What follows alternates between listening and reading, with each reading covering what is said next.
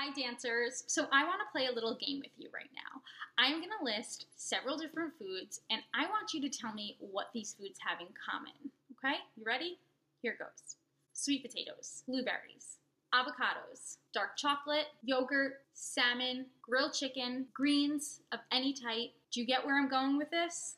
Well, if you guess that these foods are quote unquote healthy, then you're right. These are highly nutritious foods that are providing all of those great things like those macros protein, unsaturated fat, complex carbs, fiber, doing wonders for your performance. But what else do these foods have in common?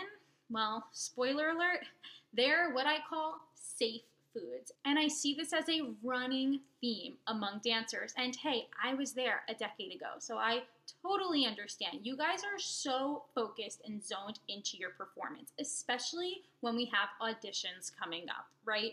We just want to work on strengthening our muscles, improving our endurance. And what do we do? We turn to food as a way to really fuel our performance. And hello, this is something I talk about all the time, right? So I can't blame you. But the problem here, the problem with these quote unquote safe foods is when they are the only foods that you can eat without feeling any guilt or without just feeling upset after eating them. So, on the other end of the spectrum, if we don't have safe foods, we have quote unquote challenge foods. And these foods might look something like fries or pizza or cookies or cake or those more indulgent options that you don't necessarily think of when you're thinking about really improving performance, right? But if you've been following me for a while, then you know our mental health plays a huge role on our performance, and food plays a huge role on our mental health. So when we are falling into these behaviors of relying on our safe foods and therefore restricting those challenge foods, we're going to fall into some unsustainable behaviors like that cycle of just under eating or restricting and then overeating or binging on some on certain. But in the past I've spoken about breaking your food rules which is the first step that we have to take in order to rebuild your relationship with food. But today let's take it one step further and actually break down how to reintroduce those challenge foods that you may feel a bit uncomfortable eating, or for example, if you ever feel like you just can't trust yourself around it. Because the end goal with all of my clients, with all of the dancers that work with me, and with all of you is that you can trust yourself around all foods and make all foods fit into your lifestyle. So let's break this down into a three step systematic process so that you can start reintroducing your challenge foods into your everyday life and avoid those instances of, oh, I can't trust myself around these foods, or I'm just gonna get it all in because I'm never gonna have it again. Let's begin.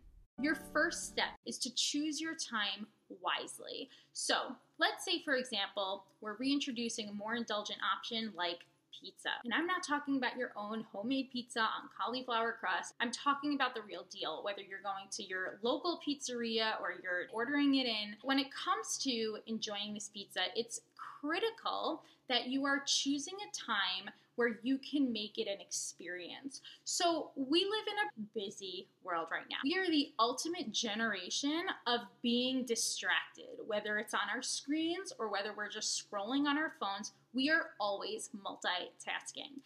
But when you are reintroducing challenge foods, you don't want to multitask. You want to make the food its own experience because this is the best way that you will tune into your mindful eating behaviors, which will then help you listen to those intuitive feelings of fullness. So, what's happening here? Natural portion control, which I've spoken about before. So, super important. Try not to reintroduce those foods while you're crash studying at 1 a.m., or while you're driving, or while you're just running to get to class.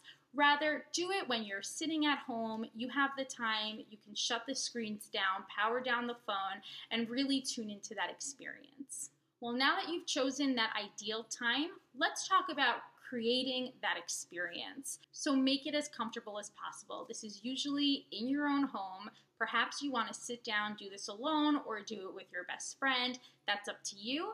But I want to make sure that you're creating this enjoyable experience where you're not too distracted. Serve your challenge food, whether that's pizza or that's a piece of cake. Serve it with utensils on a plate, sit down with a cup, with a drink, whatever. I've even had clients light a candle, set the ambiance.